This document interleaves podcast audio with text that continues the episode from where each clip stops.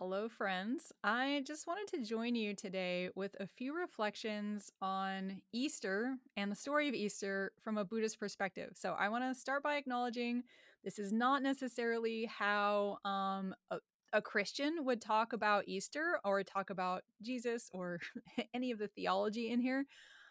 But um, instead, I'm kind of using the Christian story as inspiration as a Buddhist to reflect on our mistaken sense of self and Buddha nature and how that comes about.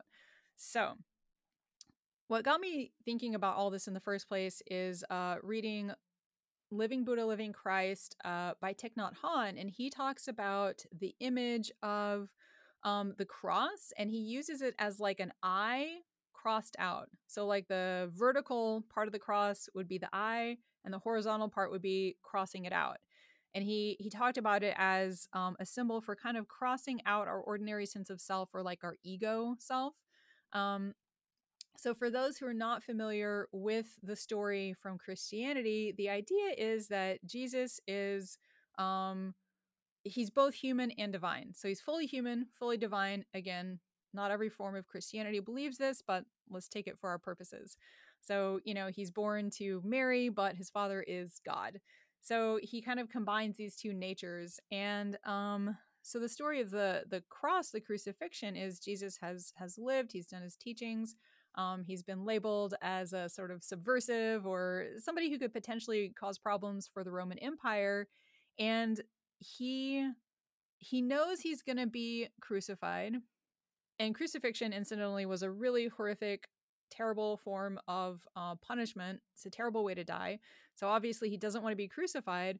Um, but he goes through the whole process anyway. And three days later, after this terrible death, you know, his disciples leave him. Just there's there's nothing that's good for him about this process at all. It's just terrible. Human side of him dead.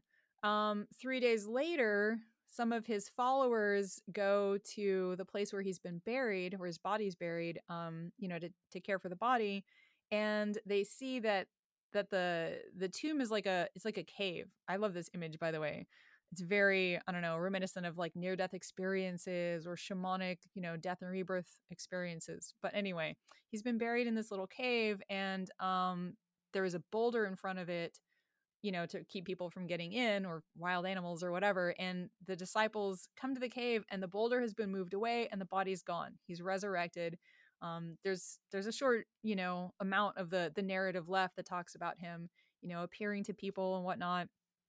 But I want to take this as kind of a jumping off point to talk about how the whole crucifixion story is about the human part of Jesus being sacrificed and the divine part you know arising as the resurrection um so how does that apply to buddhism so first of all in christianity only jesus is like fully divine as well as being fully human most of us are just you know humans we're fallible there's original sin so we basically are just doomed to sin and mess things up and then to die and go to hell. Um, but in Buddhism, everybody has Buddha nature. Like a mosquito has Buddha nature, you have Buddha nature, I have Buddha nature, everybody has it. So in Buddhism, the story of Jesus and the crucifixion and the resurrection really, I think, can be everyone's story. So to come back to Thich Nhat Hanh's image of that, the cross, um, basically all of Buddhism is is designed, it's set up to help us recognize what that I even is, that that ego self that's like based on a mistaken understanding of the world and and then to help us cross that out, to help us undo that, to help us really actually choose our own ego death one day at a time. Every time we sit down on our mat or cushion or whatever chair or lie down to practice we're we're choosing to undo that.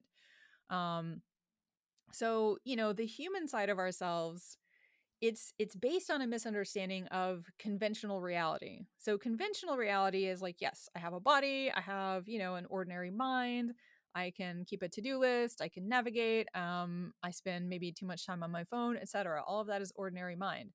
But the problem is on the basis of mind and body, now we think there's a me. So it's not just that like thoughts are happening, I'm responding to the world around me, etc. There's a me who owns this body. There's a me who owns this mind. And that's where we get ourselves in trouble because according to Buddhism, which I'll talk about in a moment, there really isn't that kind of me. You know, the me that we're thinking of, like when I say, I'll see you tomorrow, I'm not thinking, unless I die, unless one of the two of us has some kind of change that means we're not going to meet up after all. You know, one of us, I don't know, discovers an allergy or gets sick or just decides we don't want to meet up. You know, there's all these things that can impact what we think of as a future that's kind of um, ours to plan, ours to decide on. So, so that's part of the issue with this I that Buddhism is like crossing out. The other part of this issue really is that it's not just that we think there's a me. It's that that that small sense of self, that ego self if you if you want to put it that way, it's hiding our Buddha nature so like we're all out there you know longing for permanence longing for a real self longing for satisfaction and all of that is available when we settle back into our true nature our buddha nature like the tragedy really is that we're trying to get the right things from the outside world to make us feel that way on an ongoing basis like we're trying to shore up that vertical I part of the equation here and make it permanent, make it feel good, etc. And that is just not how reality works. So, so the Buddhist the Buddhist response to human suffering, to that I not getting what it wants, is so counterintuitive. Like instead of just trying harder to get what we want or trying better, um, Instead, Buddhism goes, whoa, whoa, whoa, whoa, time out. The problem here is that you think there's an I. so, these three fundamental teachings of Buddhism that you might be familiar with, and in Pali, they're anicca, anatta, and dukkha, they're the teachings of impermanence, um, lack of inherently existent self, and lack of satisfactoriness, shall we say. So, like, all three of these qualities are the things that we're chasing after for ourselves you know, permanence. Like, I don't think anybody is in like such a good place that we would want to have like exactly this moment's circumstances last forever.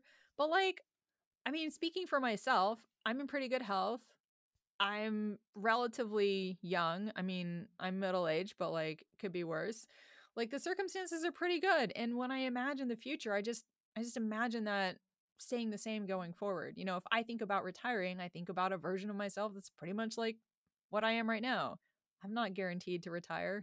I'm not guaranteed to to make it to retirement age. Um so the idea of impermanence it undoes that sense of like I am this ongoing being. I'm going to keep going no matter what my external circumstances are. You know, all that has to happen for a human to to die is like you know, something happens to our heart and our blood stops flowing for a few minutes, we're done. Or somehow we can't breathe for a few minutes, we're done. We're just these very fragile little creatures, assuming that we're permanent.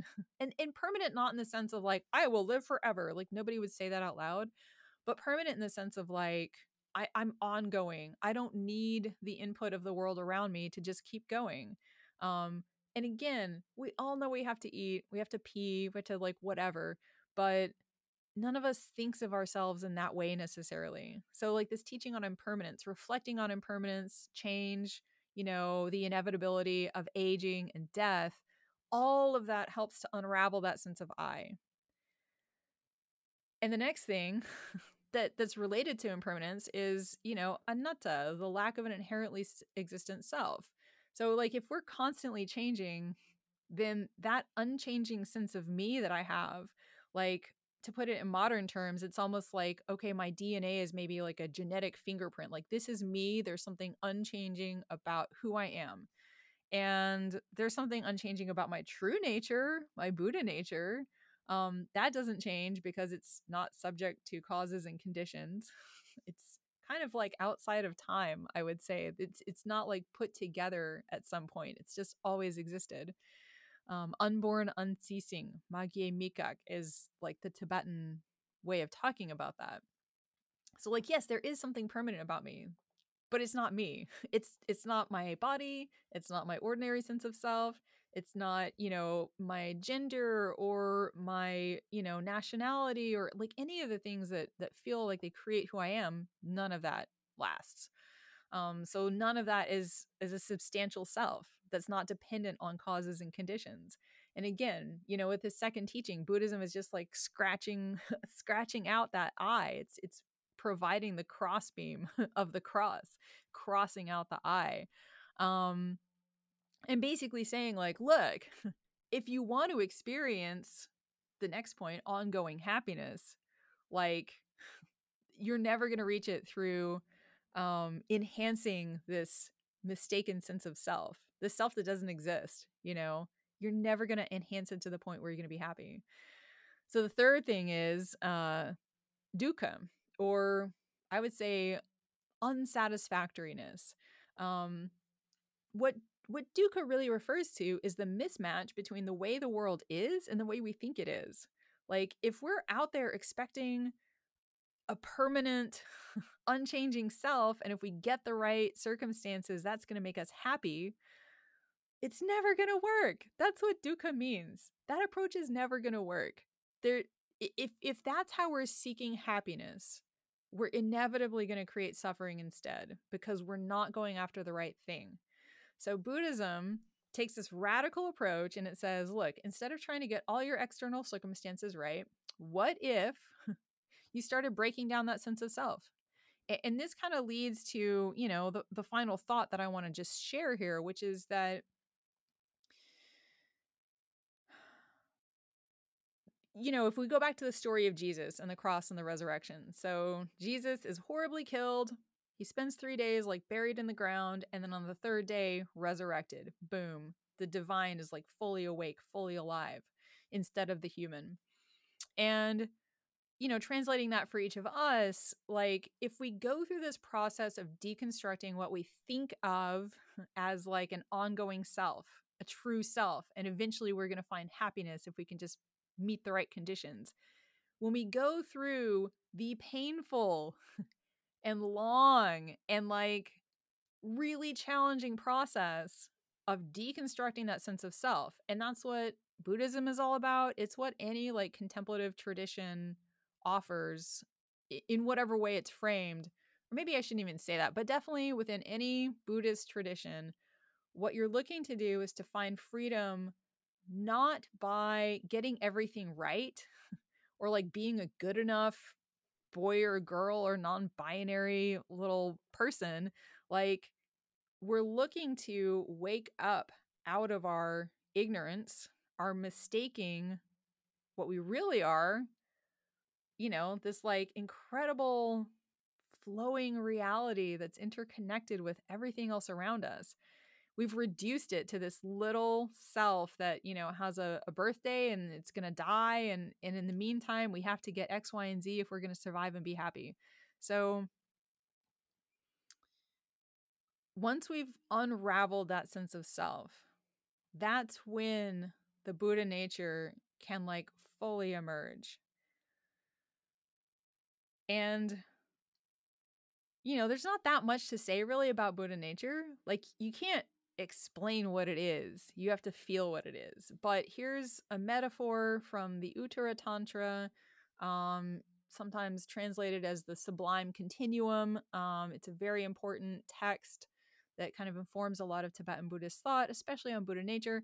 One of its uh, metaphors for Buddha nature is like like Buddha nature is is the kernel of rice and ignorance this false sense of self is like the husk around the kernel.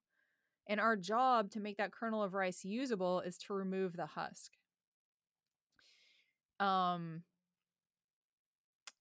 so we can't say that much about the actual kernel because buddha nature is beyond words. It's beyond duality. You know, there's no me and you if we're talking about ultimate reality, which is what Buddha nature really is. Um, so I don't want to talk too much about that, but I just want to say like all of Buddhist practice is basically set up to peel away that husk.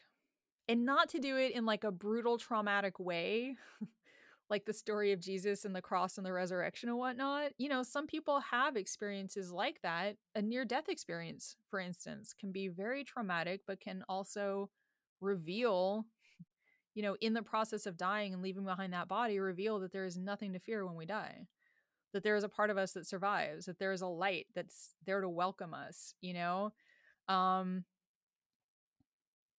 so it's possible, again, from a Buddhist perspective, taking the Christian story as a metaphor, it's possible for each of us to go through that experience of not just ego death, but volunteering for ego death, being willing to keep doing it and going through that process every day, every time we meditate. and when you go through it, even a little bit, like it doesn't have to be fully, like you come out the other side and there's something magical and wondrous and divine there that can emerge a little bit more. So that's all I wanted to say. I want to wish you a very happy Easter, whether you're Christian or Buddhist or whatever. Um, I hope this is helpful. And uh, please, just, you know, if you're watching on YouTube, feel free to drop your response in the comments. May you and all beings be well, and may we all discover our true nature.